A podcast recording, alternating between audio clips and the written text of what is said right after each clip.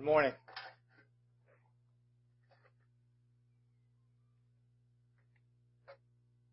Doing things a little bit different this morning. We're going to talk briefly about faith. And we've been talking about faith lift, and now we're going to talk about why we do faith lifts in the first place, and that will be a good segue into talking about uh, resources and some reflections as we think of why God's called us together.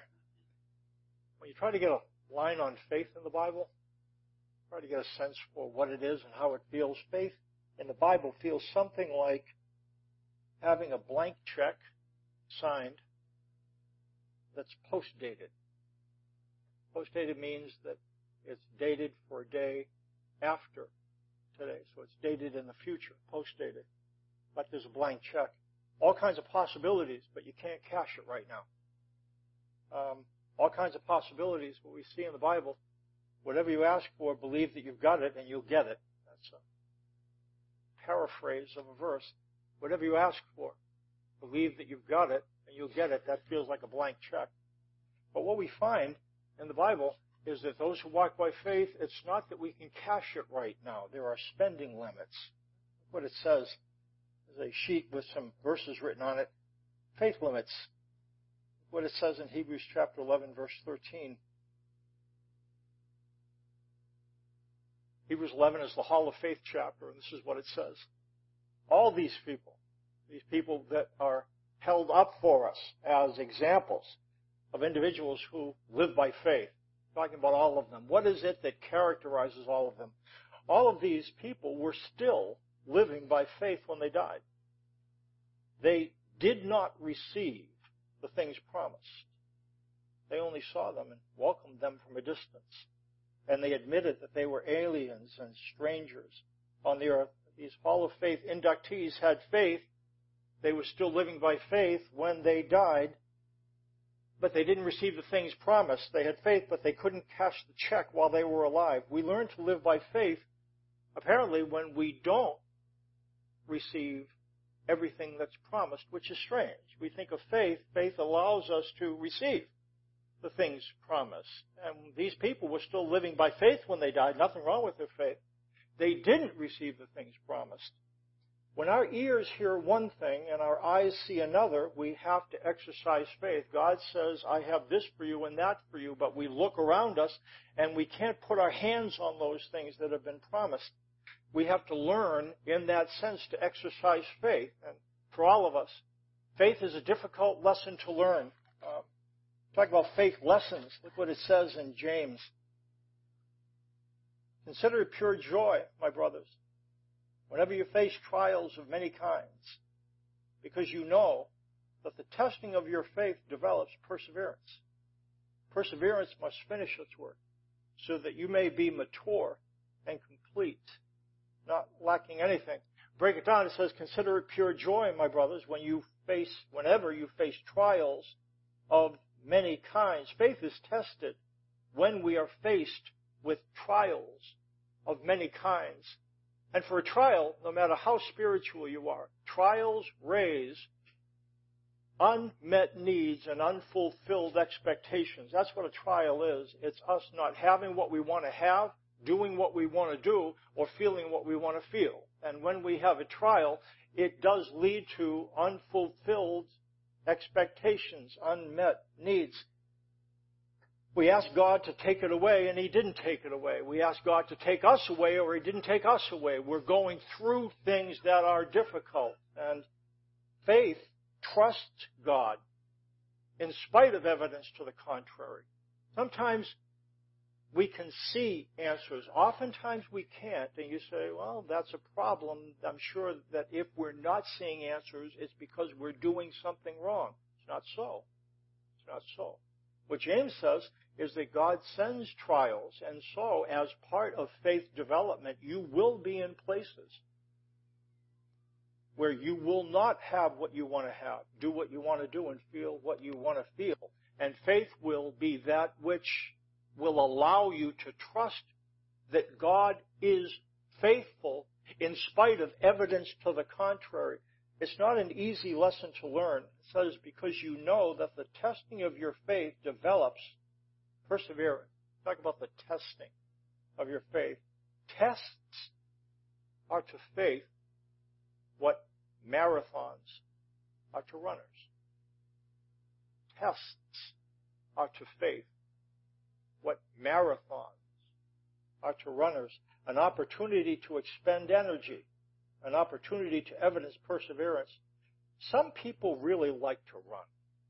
I don't get that. I don't understand. I just don't get it. For, for my, what I know about running distances, if I'm starting here and I have a route, the place when I am at the absolute furthest, remotest place from any type of bathroom facilities, that's what's going to happen in a run is that's when the urge to go to the bathroom will hit. I am furthest away from this facility, that facility. I can't get anywhere. It's not just number one. That's what I know about running. Um, and some people really like it. They train and, and what you do, if you're a runner, that what you do is you train. And races provide an opportunity to evidence the fruit of some of the training. It's not acceptance or rejection. People match themselves against the terrain or match themselves against other runners or match themselves against the clock. But races are like tests. They evidence the preparation that has already gone into it, and they provide an opportunity to do something that expends energy to evidence, to determine, to surface what you've done. That's what the testing of your faith is. It's not God saying, eh.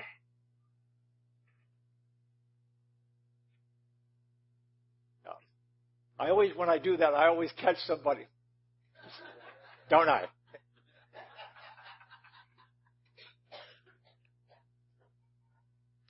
Um, you're testing up, and that's what the testing of your faith is.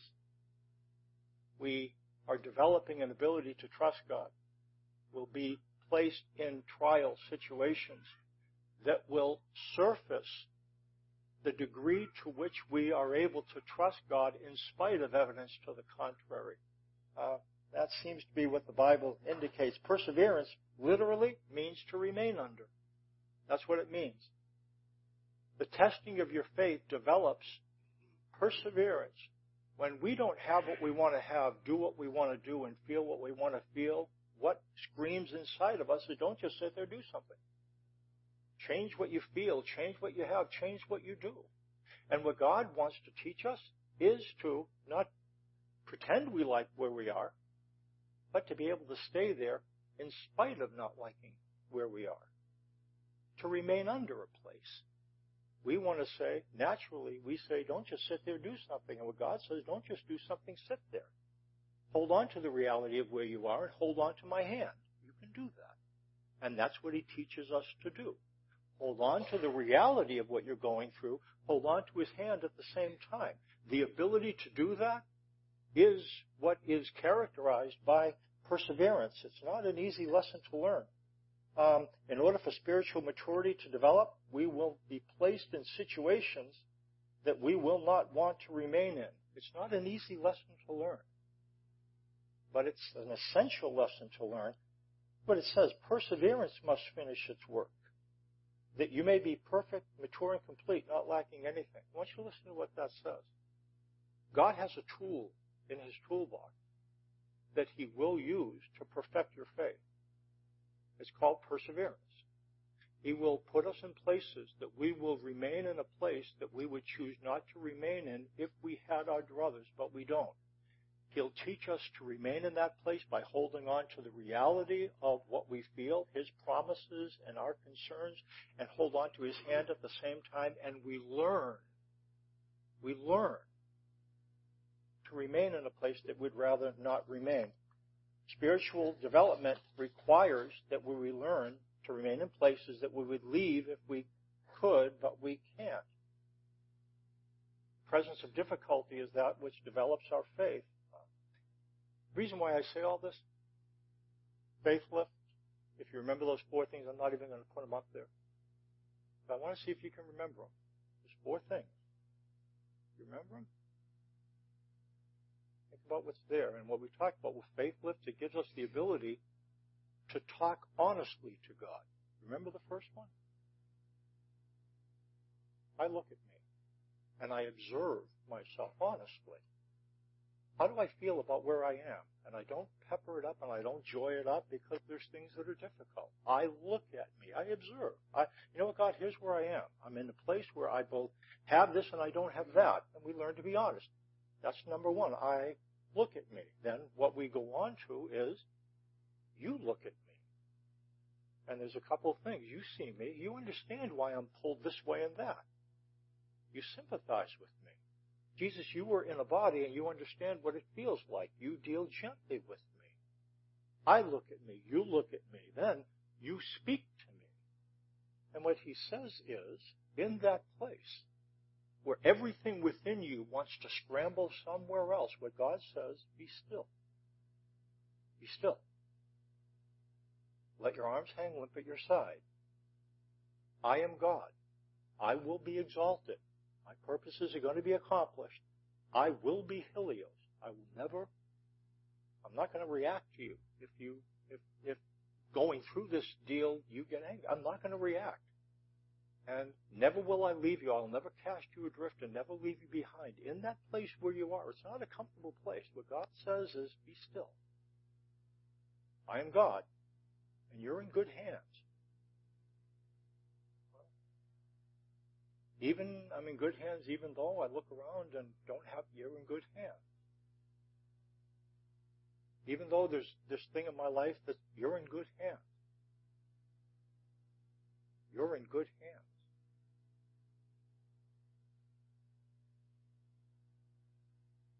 You're in good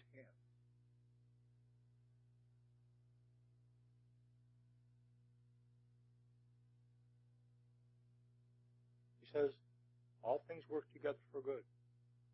For those who love him are called according to his purpose. You say, what good can come out of this? Maturity. What does maturity look like? What happens when we learn our lessons? None of us has reached the end of our road. All of us are en route. I asked a couple people to come up, not because they have it perfect, not because they they do it flawlessly, but they have been trying to apply the truths that we talk about here long enough that they can talk about how the truth hit them and what it's led to. I'm going to Dawn. Dawn, come on up, and she's going to talk, and then uh, Travis is going to come up, and then I'll segue and we'll have the rest of the meeting. Thanks, Dawn.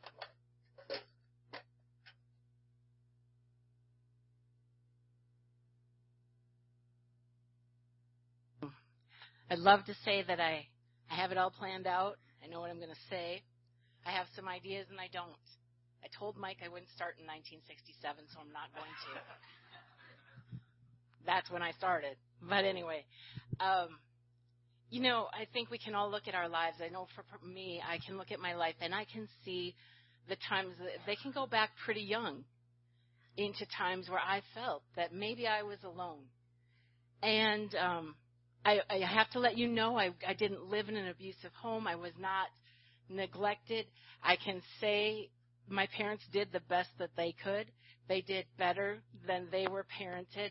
It wasn't any of that. We we didn't live in poverty. None of that. Um, but still, I didn't like what I had, and I didn't have what I thought I wanted.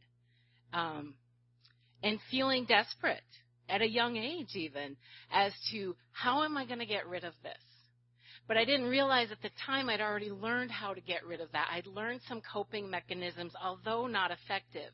And they weren't necessarily about reaching out to God, although I was raised to do that in a certain way, just um, maybe in a more, I don't want to say sterile, but a very organized way, maybe. And yet not so organized by many ways, if you know what I mean. Anyway. kind of liberal in a conservative church. I don't know what that means. Anyway, um, so as I grew older, then I found some other ways to maybe fill those holes that proved to be very quickly even less effective, or maybe effective, but more detrimental.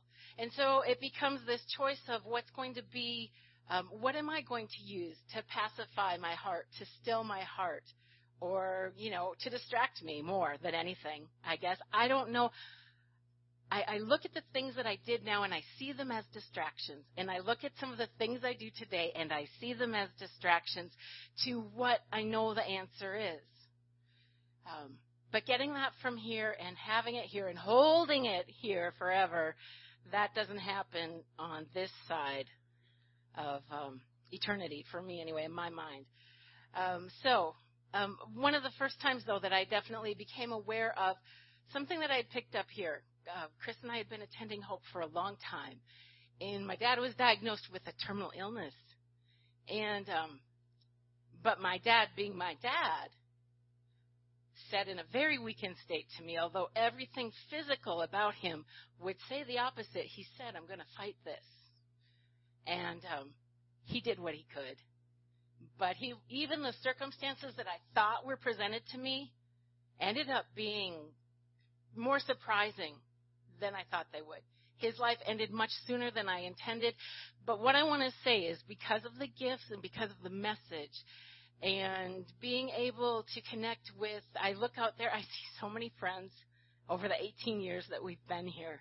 Some of you have touched my life in ways that you probably don't even know, but you did, and you taught me um, both by example, by words, by sharing. And um, I was able to share with him about God being with us and in us, and good is ahead of us, guaranteed. It's not that my dad wasn't a man of faith but he was human and he was full of fear. And I got to see him take a breath of, whew, okay. I can't say that that lasted because, because of the illness, he was definitely in bouts of turmoil. But through the last days, there were times where I don't know if it was medications or whatever, but I would get to see that little bit of peace in him that I got in here and was able to give to him. And circumstances continue to pop up in lives, like all of us, facing things, whether it be with occupation, whether it be with home life, whether it be with other family members, things that I certainly couldn't have anticipated. Because certain things had, despite my um, circumstances or trials or whatever, certain things were good and I was able to judge them as good. And so when something happened that was not what I perceived as good and totally unexpected in in my occupation, I was taken aback. But I realized that not only had I experienced loss greater than that, that God was still there and He was still in with me and he was still with me and good was still ahead of me guaranteed.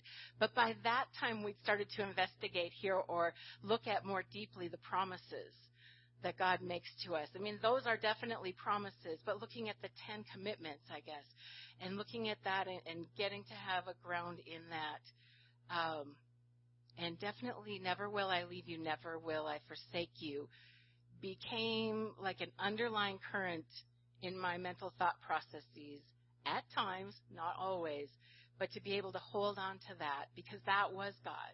That was the message from God that He had given me to hold on to in those times. And um, how fundamental that became. And then just seeing it grow to our current, our current uh, message series where we take a look at, you know, I look at me, He looks at me, and He'll be exalted and He will be Helios that's a that is hard to imagine for some of us. I know that would have been more difficult for me to imagine 15, 20 years ago than it is today. But I'm grateful for it all. Um, I, it's hard to say I'm grateful for circumstances because I don't think that is, you know, if I could change things, I would. A lot of times I'm not consulted on these things. You know, my circumstances, they don't come to me. I have answers. But they probably wouldn't have worked out quote unquote for good either. Um, so I I don't I feel like I'm kind of leaving you in a strange spot, but again, it, it's all just a part of who I am, and it's a part of more more importantly, it's a part of who God is, and who He's made me to be, and I can look at that and I can see even the things that I thought were back here that I thought were so awful, there's been gifts in that too. I didn't want to look at that at first, but I had to be told that a few times to, to really look at that and hold that. That was looking at me and knowing that all along God had been looking at me and he had remained constant. His face did not change. He was always Helios and he never left me and he does not forsake me. And, uh, you know, I wouldn't know that without being here. So, Travis, I, I think you're up. All right.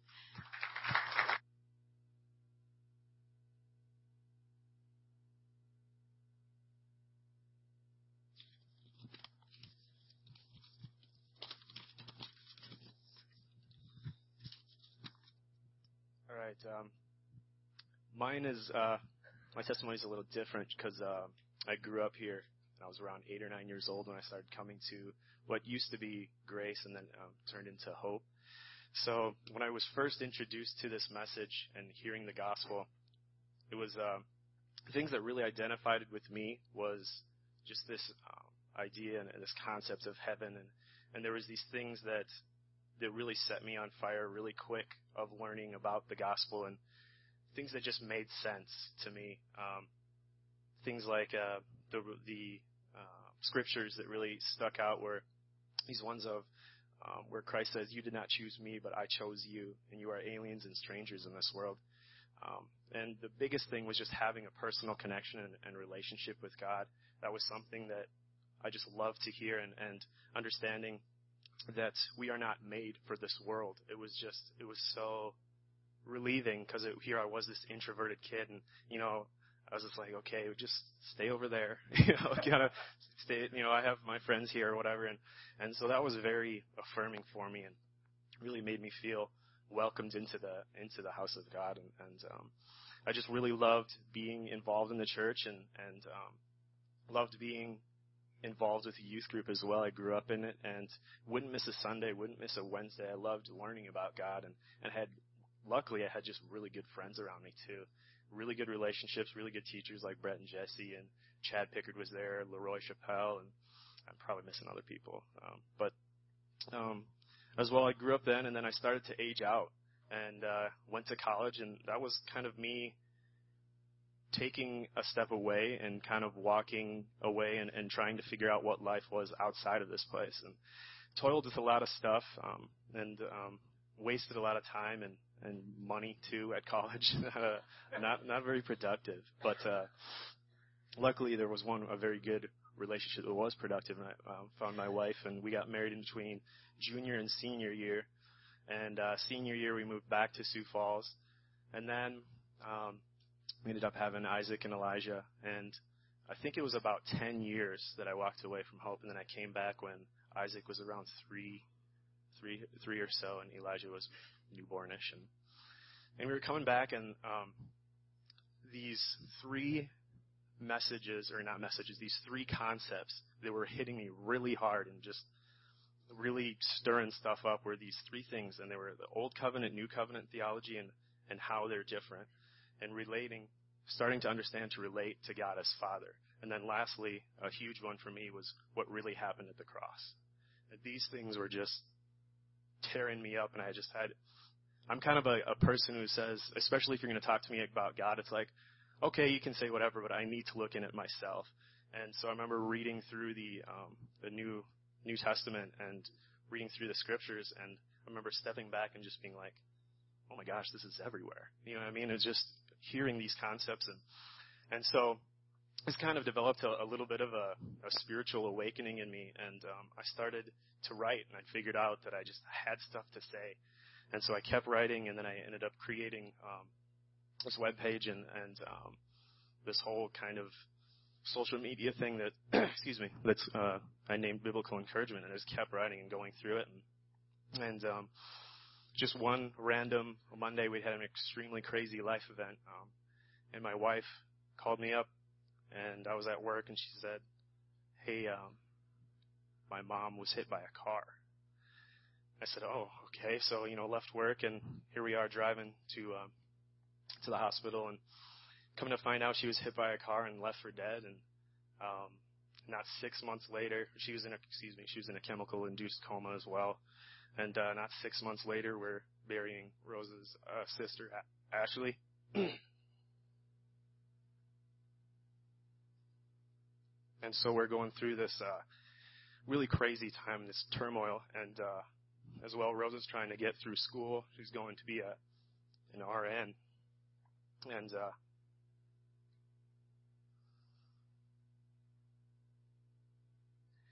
and we're also having money issues where I can't get hours, and, and so we're still trying to, you know, help um, Riva get through. Excuse me, uh, Riva is Rose's mother.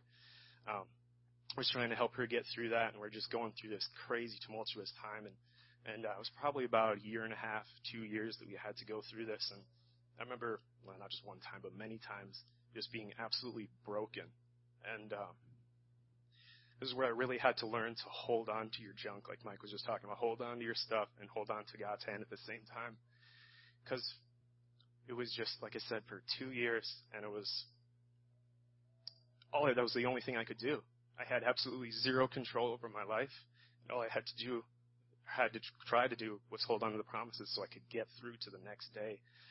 And so we ended up getting through it, and um, uh, excuse me, and then um, we really changed our perspective on a lot of things because we had so many people step up for us, and we had, you know, a completely different outlook on life when you're so close to death.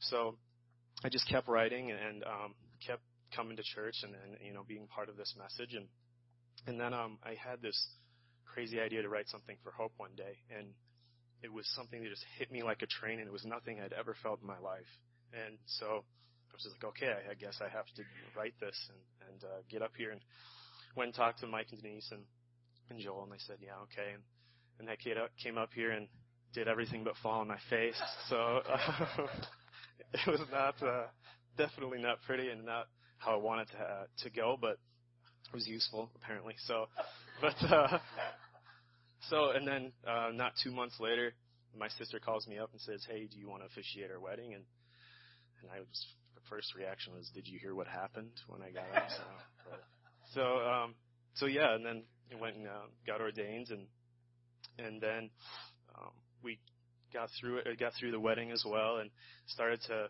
understand and starting to hear this call and this um, this path of whatever I was trying to be led to do. And two weeks after the um, wedding, I'm um, meeting with Mike and Denise, and we're because Joel had left and trying to figure out if I was going to try and step up and take over and teach Wednesday nights. And so, yeah, I'm here trying to follow whatever path God is, crazy, weird path that He's leading me towards. So that's kind of the reflection of this message in my life.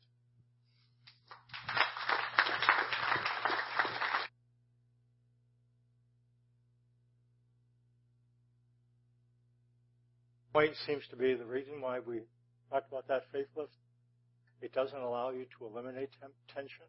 It allows you to endure. Sometimes, you know, with this thing, sometimes this thing didn't work. And so you, you hit it, and sometimes with our faith, we think that if my life isn't changing, if I can't eliminate my tension, there's something wrong with my faith. No, there isn't. Faith lift. The reason why you do that is not to eliminate tension. That's not going to happen. God will send trials into our life. Those trials will be used to enable us to be perfect and complete, lacking in nothing spiritually. So therefore, tension is not optional. It all depends if we walk through it alone or with Him. And that's why we'll continue to continue to make the message the priority. It's holding on to the reality of our life and holding on to His promises at the same time. Faith and these faith lifts as we think about I look at me, you look at me, you speak to me, and then I speak to you. We do that so that we can get through a day at a time. And as we do that, God shapes us.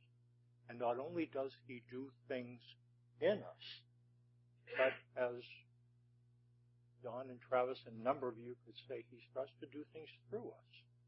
We end up learning something real from Him in the midst of those things. We have something real to give to people who are in their own crisis. I think that's what maturity is about. having something real to give somebody else because we've walked through this thing. That's why we exist. To continue to make the message the priority to, so that we remain in it, and as we remain in it, it changes us. Uh, David's going to come up, and that's really why we exist as a church. David's going to talk about resources somewhat. Somewhat, David? Resources, definitely. Definitely resources. And just give us a picture, then Mark's going to get us to do some reflections.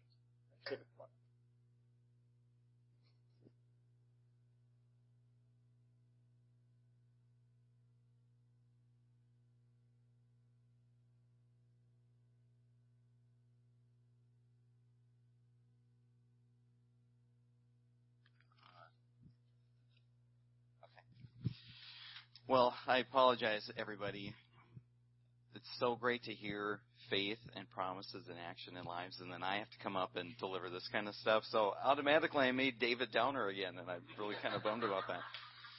So, but no, really, this is um, you know, faith and promises um, are in action, even with our uh, with our attitude towards our budget. So, I'm not going to get into a ton of detail. We're going to make ourselves available after the service for more in-depth questions if you have them, but I'll just go through the big picture uh, really quick. So I'll start with the first slide if you guys can get to the, yeah, there we go. So positive news, mortgage balance is trending the right way. It's going down. So it's good. Over the last four years, uh, we've knocked out some of that mortgage balance and thanks to gifts um, to the debt retirement, it's uh, made a big impact on how we manage our budget. And so uh, thank you everybody for uh, thinking about those when that opportunity comes. It's making a difference in our budget. So there's light at the end of the tunnel, uh, and it brings to some you know question like what do we do once that's knocked out? And uh, it, it's fun to think about and, and how we plan and uh, prepare for the use of resources going forward. So we'll go. I'll just do a big picture. When we think about making a budget for um, for the year, we kind of look at trends and uh, where giving is and where where uh, our income levels are and stuff like that. So I really apologize. I I work on a different format at work, and then it kind of translates into this format, and it's a little bit off. So I apologize. This is kind of tweaking my OCD when it's not exactly in line there, but. Um, so you can see, we kind of look at total gifts, um, and that's just general giving and then designated funds like for the banquet or for debt retirement, things like that.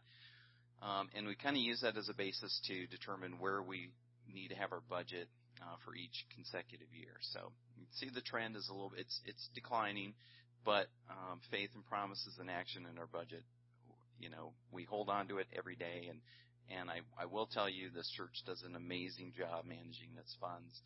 Um, and when we have some extra, we put it into reserve, and when we don't, we pull from reserve. But um, we've been holding and doing this every day for the last 20 some years. So, uh, you know, we're God's in control. We're not really.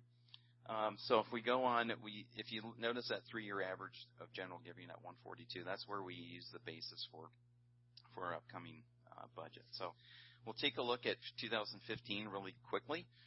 Um, so general gifts uh, came in about 127. Debt retirement, some other gifts, um, kind of filled out the rest for a total of close to 190,000. Uh, and the good news is, um, what we spent was pretty much, yeah, go on to the next slide if you can.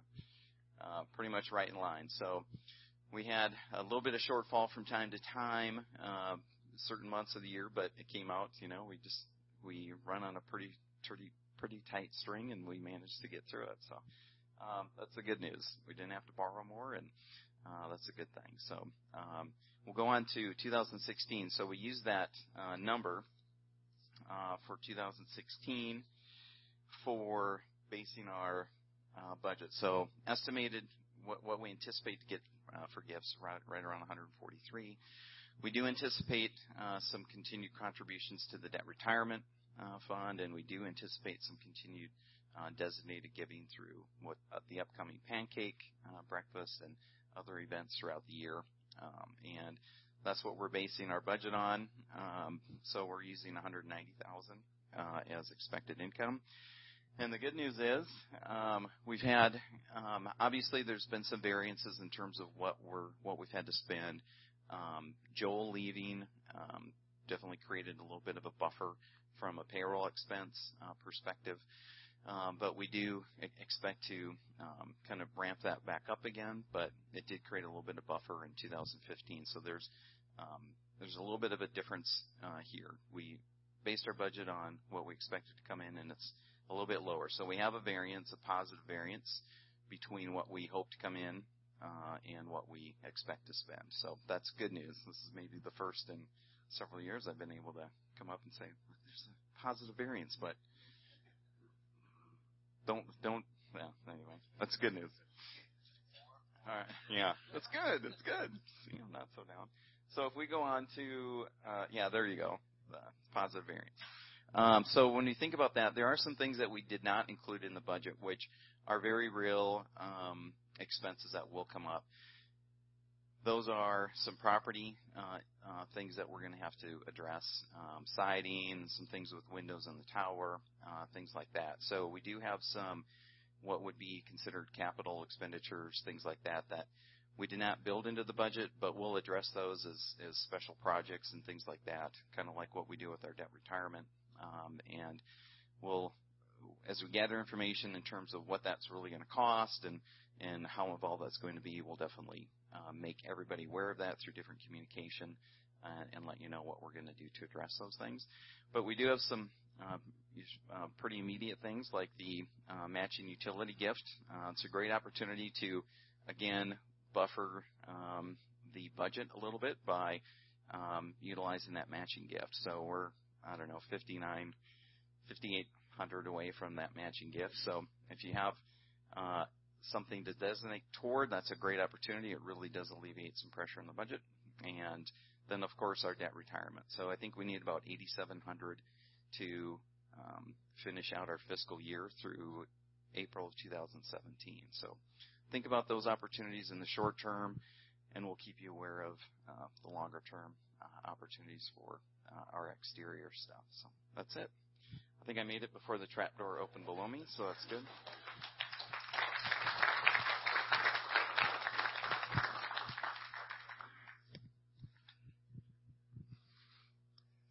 All right, thank you.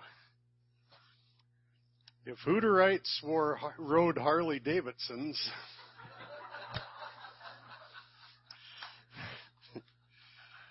that sounds an awful lot cooler than saying I look like my dad.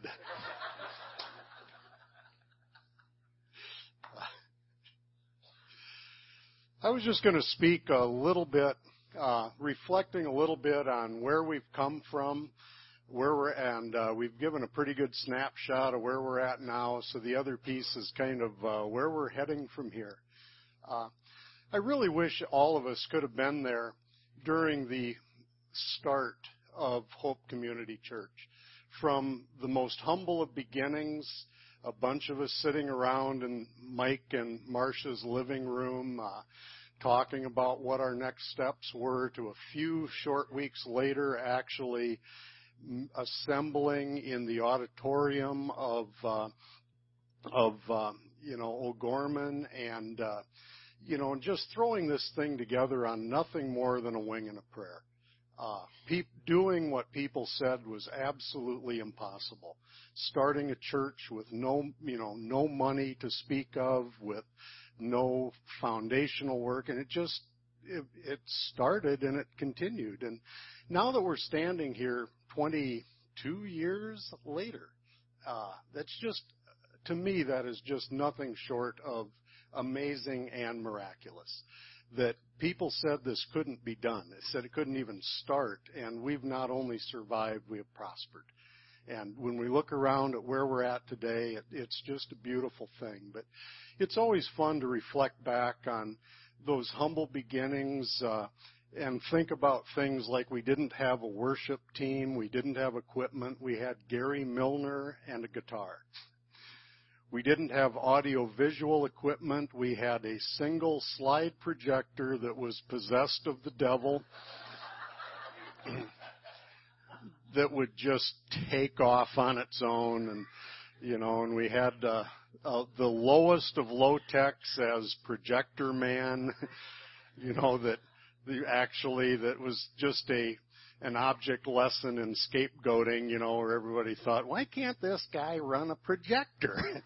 How hard could it be? Well, you know, this projector needed an exorcist and I'm not one of those, so so and we had uh we didn't have place to store what little equipment we had. Eventually we had uh the uh Hope Mobile which was an abandoned uh, mail delivery van that we packed equipment in at the end of every service and unpacked it the next week and hoped that it was part of the hope it was you know the hope mobile we hoped it would still be there the next week that somebody wouldn't have towed it away as like abandoned property and and so we've come so far but the one thing that I really wanted to reflect on this morning is the fact that as I recall it, when we assembled in Mike and Marcia's living room, it really wasn't our intention to start a church. Because church was how we were going to do things. But the what of what we wanted to do was not to start a church, but to start a ministry. There's a difference. And it's kind of the same thing as some people get together and make a decision instead of starting a church. They say, we want to start a business. We're going to open a store. And then they'll say, okay, so now what product should we sell? Or they might get together and say, we want to start a restaurant. And then, okay, so now what should the menu look like? What food will we serve? But we did not get together and say, okay, we want to start a church, so what message should we put out there? It was exactly the opposite.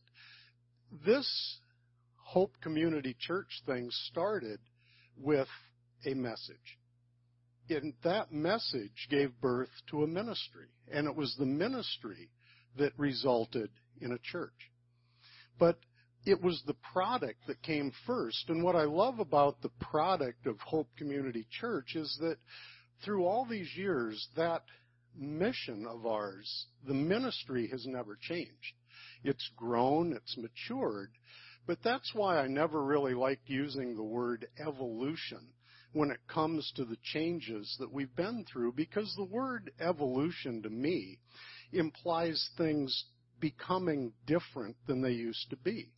Like, you know, uh, amphibians, be, you know, get up on land and become mammals and grow wings and become birds, but I've got trees in my yard and they've never evolved. I mean, they're still trees and they've never moved.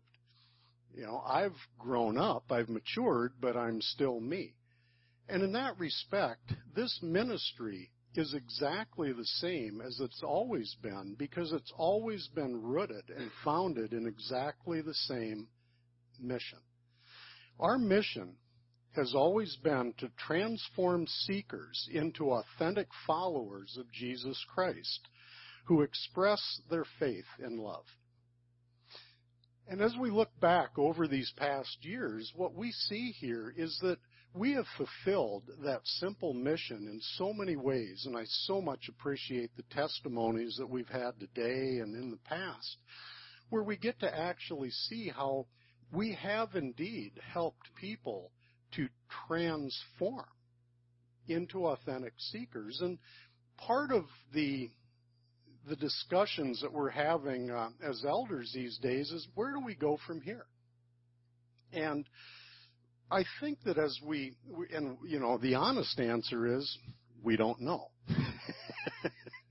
we're still waiting for further instructions, but as we see it, that where we're move, what we're moving towards these days is perhaps to focus a little more on the second part of that mission. How, not so much how do we transform because so many of us have got, gotten exactly what we came for. And once we're not coming here to get it, we're coming here because we've got it. We've got grace. We understand grace. We understand God's love. We understand the commitments that not promises we make to him, but that he makes to us and keeps. So the real question becomes at that point, what do we do? We have two options. We can just walk away and go, well, see ya, I got mine. you know, good luck with the rest of you and I'm just to go enjoy what I've got. Or we can keep coming back and say, thank God I've got it. How can I give it away? How can I return and serve others that haven't got theirs yet? So as we mature in this ministry, more of our focus going forward, I believe, should be not just on how do we get it, but how do we give this thing away?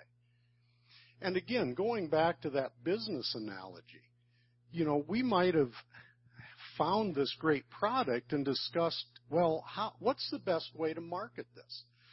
Should we do those infomercials on late night TV? Should we uh, sell it over this product over the internet? Should we maybe open a brick and mortar store? Should we, you know, send out catalogs? What's the what's the best way of getting this product in people's hands that need it?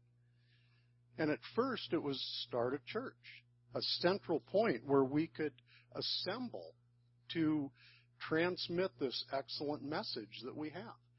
But going forward, just like any business, they would say, okay, how can we expand that? And I think the other part of where, what we're moving towards today, like with the, uh, you know, the media and uh, other things that I know nothing about.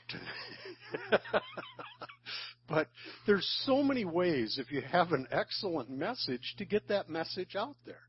And that's why we're so grateful for people that are capable of understanding technology and in integrating it in such a way that we can reach a maximum number of people with this message of God's love and God's grace and how it practically applies to every one of our lives.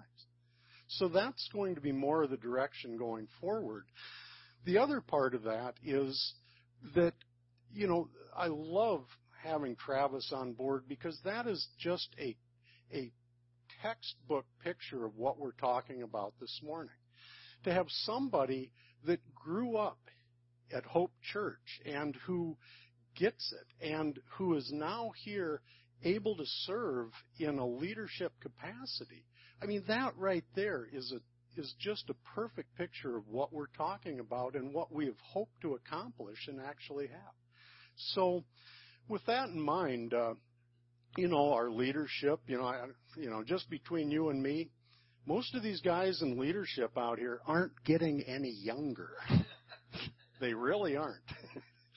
so, and it doesn't mean any anybody's going away or anything like that, but it does mean that we want to create more and more opportunities as we go along to incorporate a maximum number of people that are able and willing to serve.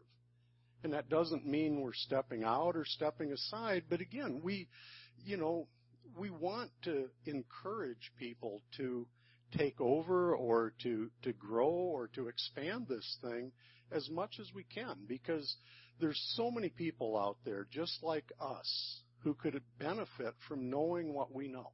And that's our continued mission to do that. And part of that growth here, you know, involves Mike Gaudette. Uh, and as some of you know, he started doing counseling, you know, not on the side, but just as a natural part of our ministry because one-on-one is another great way of helping people and if that involves something more labor intensive uh, you know, some people think, well, oh, I heard he's doing counseling and then he's, you know, got a whole different thing. Does that mean he's leaving or going to stop doing what he's doing now? Actually, all of that is just in addition to what he's already doing here at Hope. And generously, the money that he's collected in that, he has used to pay his salary and it's, he has been good enough to defer right now 25% of his income that was paid by Hope has gone back into the general fund to open up